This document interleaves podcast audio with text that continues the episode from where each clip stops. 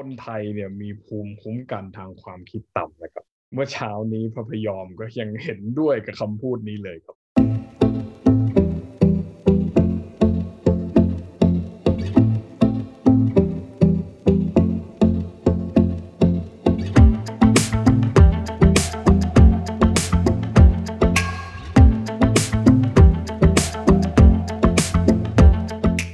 วัสดีครับ ยินดีต้อนรับสู่ Democracy X Innovation ในสัปดาห์นี้นะครับ แม่สัปดาห์นี้ก็มีเรื่องที่น่าสนใจแล้วเซอร์ไพรส์ช็อกอยู่เหมือนกันนะครับ วันนี้ผมก็เลยต้องแน่นอนต้องให้ขวัญข้าวมาอยู่ด้วยเลยครับ เพราะว่าเรื่องนี้มีความสำคัญมาก เพราะว่าขวัญข้าวนั้นก็เป็นคนที่ทำงานใกล้ชิดกับลุงพลมาก่อนนะฮะคนเดียวกันคนละพลค่ะคนละพลคนละพลใช่ไหมคนชื่อพลเยอะแยะจะตายเธอ อย่าพาดพิงอย่าพาดพิงก็จริง ๆ เลยก็คือวันนี้มันเป็นกรณีที่สายฟ้าแลบมากๆ ผมไม่คิดนะว่าจะมีวันนี้ แกเป็นซูเปอร์สตาร์ไปแล้วไงใช่ปะมีทั้งเพลงมีทั้งเดินแบบ ใช่ มีอะไร PR เป็นแบรนด์ ambassador ต่างๆ เนี่ย เชื่อไหมว่าผมเนี่ยยังอิจฉาลุงพลเลย เพราะว่าผมเนี่ยทำพอดแคสต์ทำ interviewสัมภาษณ์คนนั้นคนนี้นะคนดูยังไม่ได้ครึ่งหนึ่งของคลิปลุงพลนั่งกินข้าวเลยสองจุดสองล้านวิวคุณเราไม่สู้ใช่โอ้โห แล้วหลังจากนั้นมาลุงพลก็นะได้ทำอาชีพที่ผมฝากไว้ออกเทป เป็นศิลปินนักร้องเห็นไหมฮะศิลปินของประเทศไทยไปแล้วถามว่าทุกวันนี้ เดินไปตามถนนได้ไปถามว่าใครไม่รู้จักลุงพลบ้างเนี่ยลุงพลบ้างใช่ไหมครับแต่ถามว่าใครรู้จักขวัญข้าวบ้างเนี่ย ก็อาจจะพัดทิ้งอีกแล้วขวัญข้าวไหนอะคะเขาคงแบบขวัญข้าวไหน ใช่ผมก็เลยคิดว่านี่ไงแล้วก็มีอีกหลายนักข่าวหลายคนนะที่ทำหน้าที่สื่อมวลชนนะยกเว้นสองช่องนั้นนะคนแรกก็คือคุณสรยุทธ์นะคุณสรยุทธ์ก็เพิ่งกลับมาทำข่าวได้เดือนหนึ่งคุณสรยุทธ์ก็บอก โอ้ ผมไม่เชื่อว่าปรากฏการณ์นี้จะเกิดขึ้นในประเทศไทยครับ ก็คือปรากฏการณ์ที่เราเห็นผู้ต้องสงสัยของคดีฆาตกรรม แล้ววันนี้เขาก็ถูกออกหมายจับเนี่ย โดยที่มีหลักฐานเพียงพอเนี่ยนะว่าเขาอาจจะมีส่วนร่วมในการฆาตกรรมได้เนี่ย ไปเป็นคนมีชื่อเสียงและเป็นเซเลบริตี้ที่มีคน มีคนแบบว่าชื่นชอบ ชื่นชมชื่นชอบ ติดตามมีแฟนเพจมีแฟนคลับ ตั้งแต่ตอนที่เขาเริ่มดังอะ ก็คือเขาก็เป็น ผู้ต้องสงสัยหนึ่งในผู้ต้องสงสัยที่ทางตำรวจให้การจับตามองอยู่ใช่พอๆกับอะผู้ต้องสงสัยอีกเจ็ดคนแล้วค่อยๆ ตัดไปเรื่อยๆจนเหลือ หลักฐานมัดตัวอย่างเงี้ยซึ่งเป็นระยะเวลาเกือบสองปีตั้งแต่ห้าเก้าวังคดีของน้องชมพู่ถ้าจำไม่ผิดเนี่ย ก็ยาวนานมาก และผู้คนให้ความสนใจมาก คุณหมาแก่ใช่ไหมฮะฉายาแก่แกก็เป็นสื่อมวลชนเหมือนกันแกก็ พูดเมื่อเช้าเนี่ย อย่างที่ผมได้เกิดนำไปต้นรายการเนี่ยว่าคนไทยเราทำไมมีต้านทานทางความคิดน้อยจังเลยก็คือ คือเราเราก็ทราบอยู่นะ ทุกคนทราบอยู่ว่าลุงพลเนี่ยเป็นผู้ต้องสงสัยในคดีฆาตกรรมเด็กอายุนิดเดียวเองนะแต่ว่าสามขวบมันก็มีสื่อมวลชนนะฮะอีกประมาณเป็นสื่อทีวีกระแสหลักอยู่ประมาณสองช่องเนี่ย ปั่นเรื่องนี้ทุกวันเลยนะฮะปั่น ปั่นในที่นี้คือไม่ได้หมายความว่าทำให้ปั่นป่วนนะแต่คือปั่นกระแสก็คือทำให้มันเกิดเป็นเรื่องที่ดังขึ้นมาทำให้มันเกิดเป็นเรื่องที่เป็น Talk of the Town เป็นเรื่องที่มีความนิยมในกระแสสังคมขึ้นมาก็คือกระแสของลุงพลไม่ว่าจะไปถ่ายคลิปเขากินข้าว ไม่ว่าจะเป็นอะไรก็แล้ว แต่ผมยังงงว่ามันเลยเถิดไปจนถึงขั้นที่ลุงพลไปออกรายการมดดับช่องยี่ห้าก็ไปเต้นเต้นอะไรของแกแล้วก็แบบไปร้องเพลงออกเทปไปอะไรเงี้ยทั้งที่แบบทั้งที่เราก็บอกเฮ้ย ลุงพลเนี่ย แกมาจากไหนนะแกแกดังขึ้นมาจากไหนอะไรเงี้ยใช่ไหมคือดังออกมาจากเรื่องที่ไม่ได้เป็นไม่ได้ดีอะไรเงี้ย ก็คือเป็นเรื่องของคดีฆาตกรรม แล้วก็เชิญคุณหมาแก่แกก็เชิญพระพยอมกัลยาโนใช่ไหมมาออกรายการแล้วก็คุยกันพระพยอมก็พูดประมาณว่า เออเนี่ยตามหลักศาสนาพุทธแล้วเนี่ย ด้วยความที่แกเป็นพระใช่ไหมแกก็บอกว่าเนี่ยแบบ คนมันก็ต้องพูดความจริงอะไรเงี้ยใช่ไหมไม่ไม่โกหกอะไรเงี้ยไม่ผิดศีลแกก็เลยว่าถ้าเกิดว่าลุงลุงพลเนี่ยเข้าไปอยู่ในชั้นศาลแล้วเนี่ย แล้วแกยอมรับสารภาพเสียว่าว่าแกเป็นคนทำหรือแกมีส่วนร่วมจริงเนี่ยอันเนี้ยก็จะเห็นว่าเออว่าคนไทยอาจจะมองคนไม่ผิดอะไรเงี้ยนะก็ว่าคนนี้เป็นคนที่น่าชื่นชมอะไรเงี้ยนะแต่ผมก็ไม่รู้เหมือนกันนะว่าผิดตั้งแต่แรกหรือเปล่าหรือยังไงอะไรเงี้ยนะก็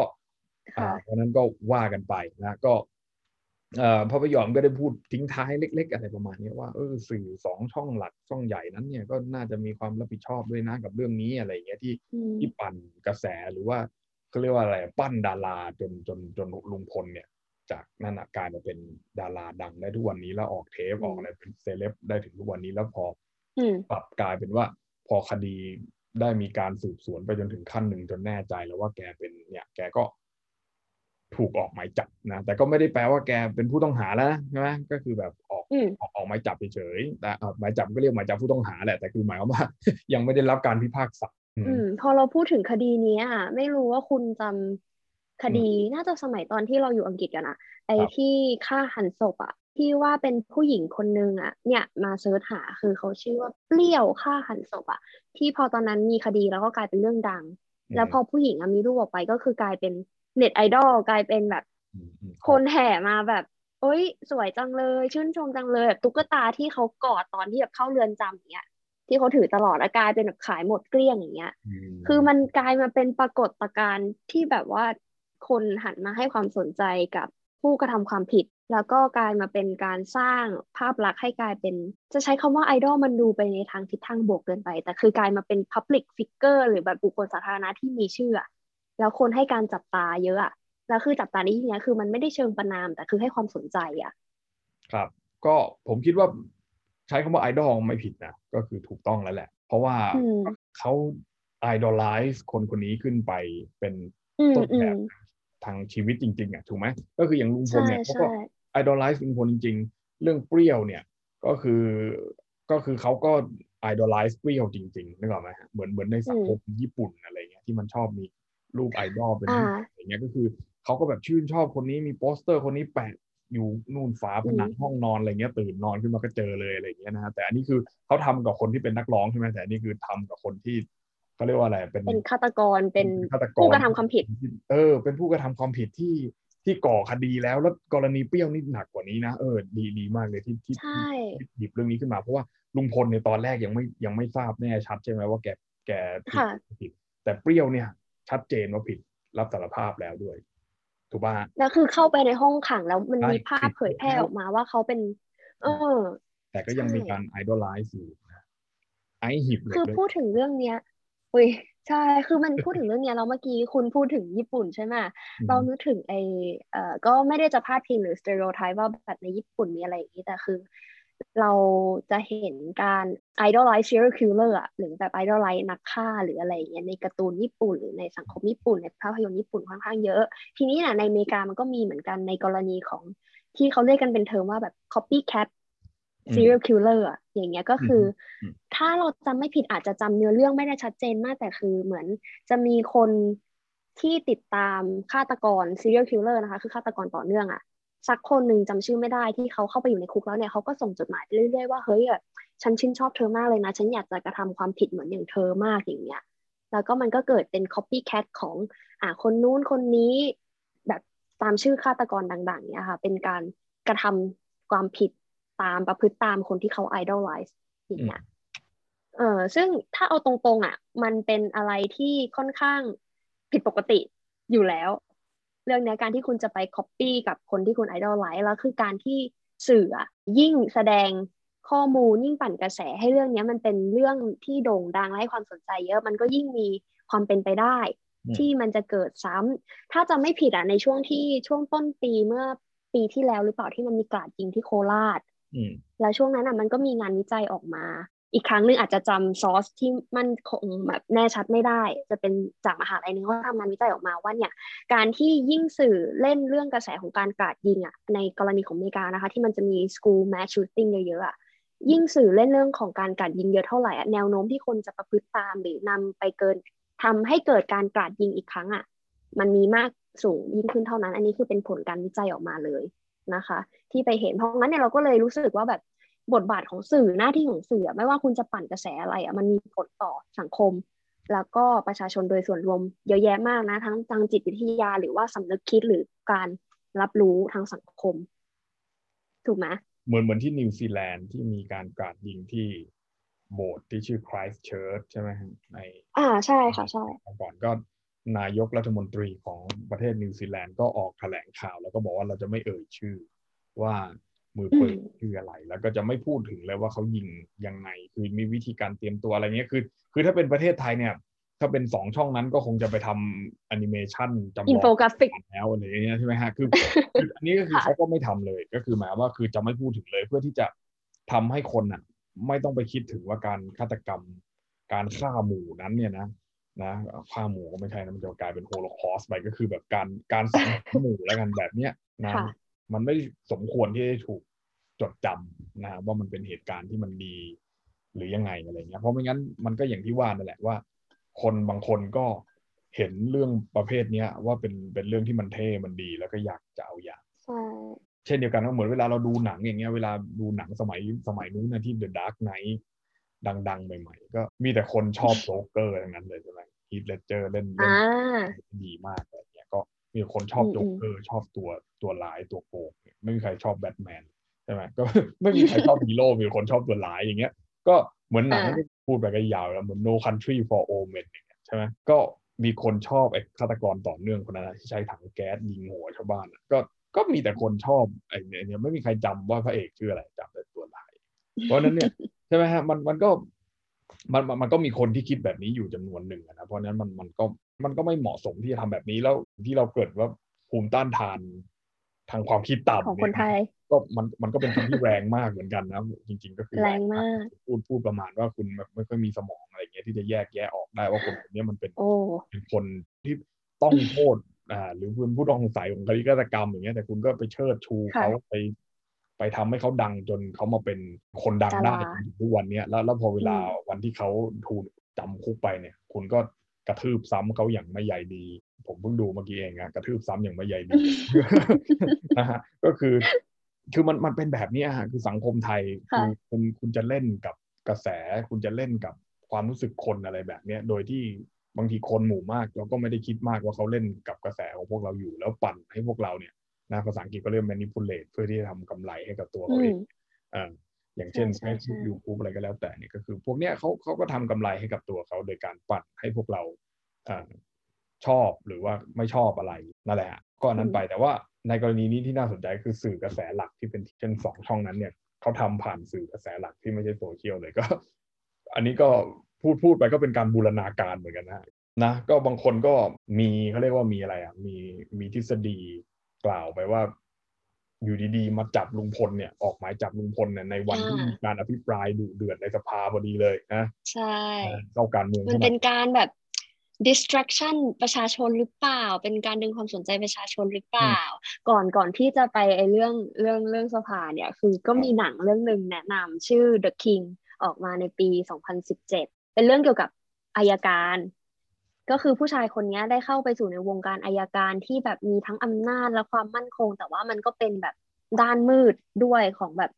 เออการไต่เต้าการแบบแข่งแย่งชิงดีอะไรอย่างเงี้ย ซึ่งเออมันมีเหตุการณ์หนึ่งในหนังที่ทำให้เรารู้สึกว่า เอ้ย คล้ายคลึงกับ conspiracy theory อันนี้ที่แบบคนไทยเขาแบบณวันนี้พูดกันเหลือเกินว่าข่าวลุงพลมาเพื่อที่จะกบข่าวกระแสการอภิปรายเรื่องงบประมาณประจำปี 65 ของสภา ซึ่งนั่นก็คือเอ่อการที่ ในอายการที่ทำงานอยู่เนี่ยเขาก็จะมีไฟล์ซึ่งเป็นแบบไฟล์รูปหรือไฟล์ข่าว ข่าวเช้าข่าวอะไรสักอย่างหรือข่าวในระดับที่แบบหุ้ยมันเรียกความสนใจประชาชนได้เยอะมาก อย่างเช่นในหนังเนี่ยก็คือเป็นข่าวเช้าของดาราสาวผู้หญิงคนหนึ่งที่แบบดังมากๆอย่างเงี้ย ซึ่งถ้าจะไม่ผิดมันมีเหตุการณ์หนึ่งที่แบบเป็นส่งผลเสียต่อทางอายการหรือทางรัฐบาลหรือทางพรรคพวกเขาก็เลยใช้ไอ้โฟลเดอร์ลับอันเนี้ยที่เขาเก็บเอาไว้มานานหลายปีเนี่ยอยู่ๆก็เอามาออกมาใน วันนั้นอะช่วงเวลานั้นที่มันมีข่าวเฉาข่าวไม่ดีของพรรคพวกของเขาพอดี เพื่อที่จะดึงดูดความสนใจ จากประชาชนให้หันมาสนใจที่เฮ้ยเรื่องของดารา ดารามีชู้ดารามีข่าวมีภาพหลุดมีอะไรอย่างเงี้ยออกมาแทน ก็เลยแบบพอเราดูในหนังอันนั้น เราก็เลยรู้สึกว่าว้าวตั้งแต่สมัยตอนที่ดูครั้งแรกนะตอน 2017 เราก็แบบเฮ้ยว้าวอะว่าแบบสังคมมันสามารถมีกระบวนการสามารถ distract ประชาชนได้ยิ่งใหญ่โดยสื่อขนาดนั้นเลยเหรอสื่อ มันจะไม่มีจรรยาบรรณจะไม่มีอะไรอย่างนั้นเลยเหรอ ซึ่งพอมาถึงในปีนี้แล้วก็นะปัจจุบันนี้ที่มันมีข่าวลุงพลแล้วก็มี conspiracy theory เรื่องเนี่ยค่ะเอ่อการเอามาดึงดูดประชาชนออกจากเรื่องของงบประมาณที่สภากำลังผ่านพิจารณาผ่านมติกันอย่างเงี้ย อ่า เราก็ไม่ได้บอกว่าเฮ้ยมันเป็นการดึงดูดความสนใจประชาชนจริงนะ มันเป็นอย่างในหนังเรื่องนั้นนะ แต่คือเราก็ล้อไปกับทฤษฎีสมคบคิดที่ตอนนี้กำลังอยู่ในสังคม แล้วก็โดยเฉพาะในสื่อโซเชียลมีเดีย ต่างๆ ว่าแบบเฮ้ยหันมาสนใจข่าวงบประมาณกันบ้างอะไรงบการศึกษาถูกตัดนะ งบสาธารณสุขถูกตัดนะ อะไรอย่างนี้เป็นต้นนะคะ ผมคิดว่ามันก็อย่างที่เราพูดกันเมื่อกี้ว่ามันคือการภาษาอังกฤษก็เรียก manipulation นะก็คือทำให้ปั่น yes. ป่วนอะไรอย่างเงี้ยนะก็คือ เราจะไม่รู้จะแปล manipulation เอาตรงๆคำว่า manipulation มันเรารู้สึกว่ามันไม่มีคำภาษาไทยที่แปลได้ตรงตัวนะ คือมันจะเป็นการบงการควบคุมมันก็ไม่เชิงเพราะมันมีความแบบ ซอฟต์พาวเวอร์เข้ามาเกี่ยวซอฟต์พาวเวอร์ในที่นี้คือคุณเล่นกับจิตวิญญาคือคุณสามารถทำให้เขารู้สึก เขาอยากจะทำตามที่เราบอกอะแต่มันเป็นการควบคุมไกลๆแต่มันก็ไม่ใช่ควบคุมแบบบังคับ force ลงไปอะก็เรียกควบควบคุมร่างกายโดยใช้ความคิดนะก็ได้ก็ได้ก็ได้ biopower ใช่ไหมฮะก็ก็ biopower ใช้ความคิดในการ คือใช้ใช้ความรู้ความเชื่อความคิดความอะไรก็แล้วแต่เนี่ยในการควบคุมทำให้คนเนี่ยมันมีปฏิกิริยา แล้วก็มีการกระทำจริง ๆ ไปในรูปแบบหนึ่งหนึ่งอ่าที่คนที่ควบคุมเนี่ยต้องการใช่ไหมฮะก็พวกคนที่มันนิพูเลตจะต้องการมันมันเป็นเหมือนการการเอ่อการปั่นหัวนะ ถ้าจะให้แปลใช่ใช่มันคือการกับการปั่น มันคือการปั่นหัว คือคือแต่เราก็แอบคิดนะว่า ถ้าสังคมที่ไม่ได้มีภูมิต้นทานทางความคิดต่ำการจะถูกมานิพูเลตเนี่ยมันก็ทำก็เป็นไปได้ยากถูกไหมถ้าเกิดว่าเรามีวิธีการคิดแบบ คิดวิเคราะห์แยกแยะ critical thinking นะคิดอย่างมีเหตุผล คิดอย่างเป็นระบบคิดอย่าง บางคนอาจจะพูดไปถึงว่าคิดอย่างวิพากษ์เลยซ้ำไปฟังใครมาก็ต้องวิพากษ์หมดเงี้ยวิจารณ์เขาไปหมดว่าไอ้อย่างนี้คุณถูกว่าอะไรเงี้ยฮะก็ผมคิดว่านั้นขวางโลกหรือเปล่าเธอก็มันมีมีมันคนคนบางคนมันวิพากษ์ไปจนถึงจุดที่เลยวิพากษ์ไปเป็นขวางโลกแล้วก็มีคือทุกคนพูดอะไรผิดหมดกูถูกคนเดียวอะไรเงี้ยนะก็มีเหมือนกันอย่างเงี้ยนั้นก็เกินไปใช่ไหมแล้วมันก็อาจจะไม่ดีต่อตัวเขาเองก็ได้อะไรเงี้ยแต่คือในสังคมไทยเนี่ยบางทีเราเราคิดน้อยไป อย่างเช่น การส่งข้อความลูกโซ่ในไลน์อย่างเงี้ยใช่ไหมนะว่าสวัสดีตอนเช้ามีคนว่าเราเป็นวันพุธก็ใจมากเลย ได้รับเกียรติอย่างมากเลยก็ หน่วยงานที่ฟังอยู่ก็ฟังไว้นะฮะเป็นไอโอก็โอนมาได้เลยครับ ผมเลขบัญชีตอนนี้นะคะเลขพร้อมเพย์ก็คือเลขเบอร์โทรศัพท์นั่นเองนะโอนมาได้เลยโอนโอนแบบไม่เปิดเผยชื่อยิ่งดีฮะชอบก็ ก็นั่นแหละฮะก็คือการส่งแบบข้อความลูกโซ่ในไลน์อย่างเงี้ยโดยที่ไม่ได้รู้เลยว่าใครส่งคนแรกก็คือก๊อปปี้กันแล้วก็ส่งมาเรื่อยๆเรื่อยๆเรื่อยๆอย่างเงี้ยคือแล้วก็ซอสต้นฉบับของข้อความนั้นก็ไม่รู้ว่าใครเป็นคนเขียนและอ้างอิงแหล่งไม่รู้ต้นทางใช่แล้วก็เชื่อกันแบบ เชื่อแบบ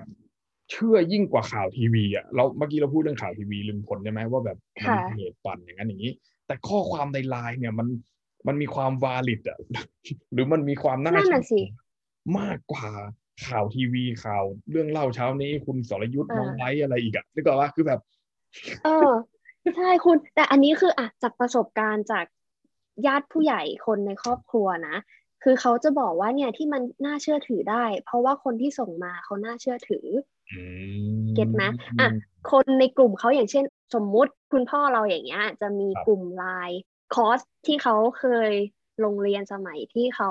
ยังทำงานอยู่อย่างเงี้ยเออเหมือนหลักสูตรหลักสูตรพระปกเกล้าเราอย่างเงี้ยแล้วเขาก็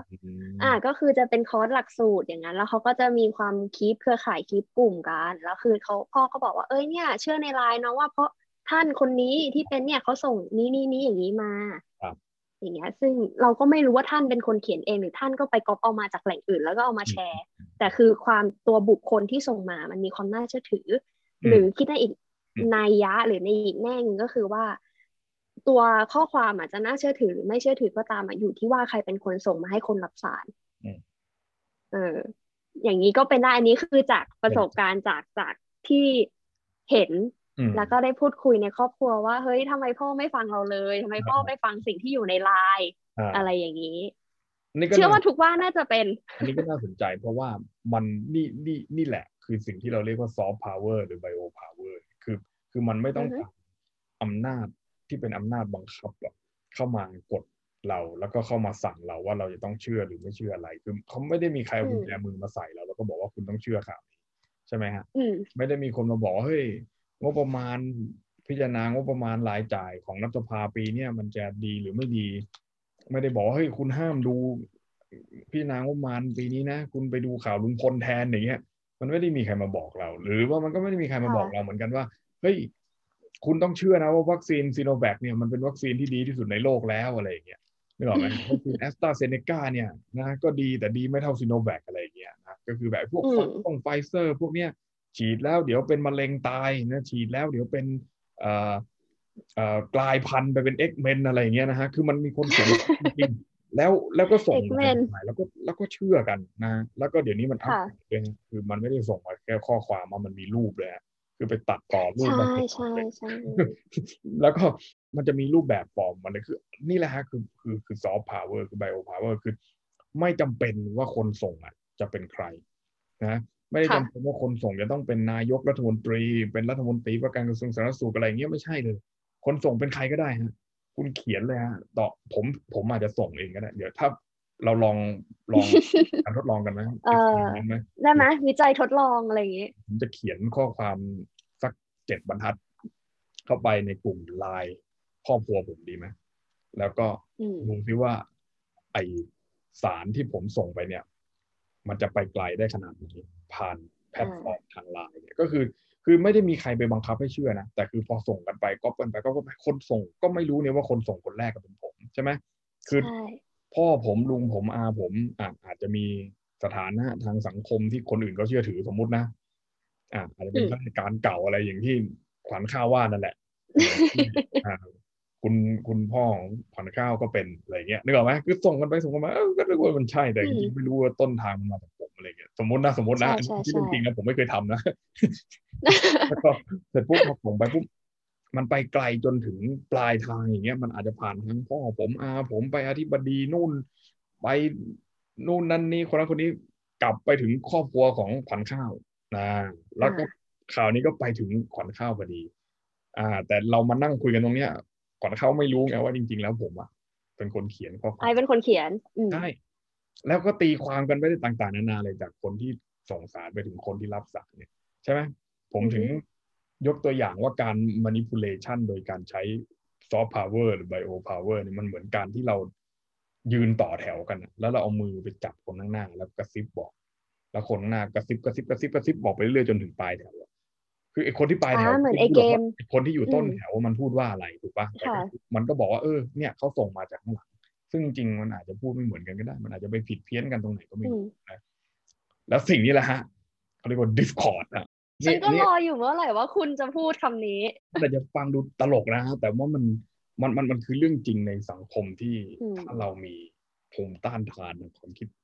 ต่ำแล้วเนี่ยนะโอ้ยต่ำแรงไม่อยากพูดเลย คือมันมันทำให้เราถูกมานิพุเลตเรื่องพวกนี้ได้จริงๆนะครับคือถ้าเกิดว่าเปรียบเทียบสังคมเป็นแถวหนึ่งนะแล้วก็จับ เกาะอือแขฮึนกันเหมือนเราเรียนอนุบาลเนี่ยนะแล้วก็กระซิบกระซิบกระซิบกันไปเนี่ยแล้วก็ไปบอกถึงคนหลังสุดเนี่ยนะผมอยากจะ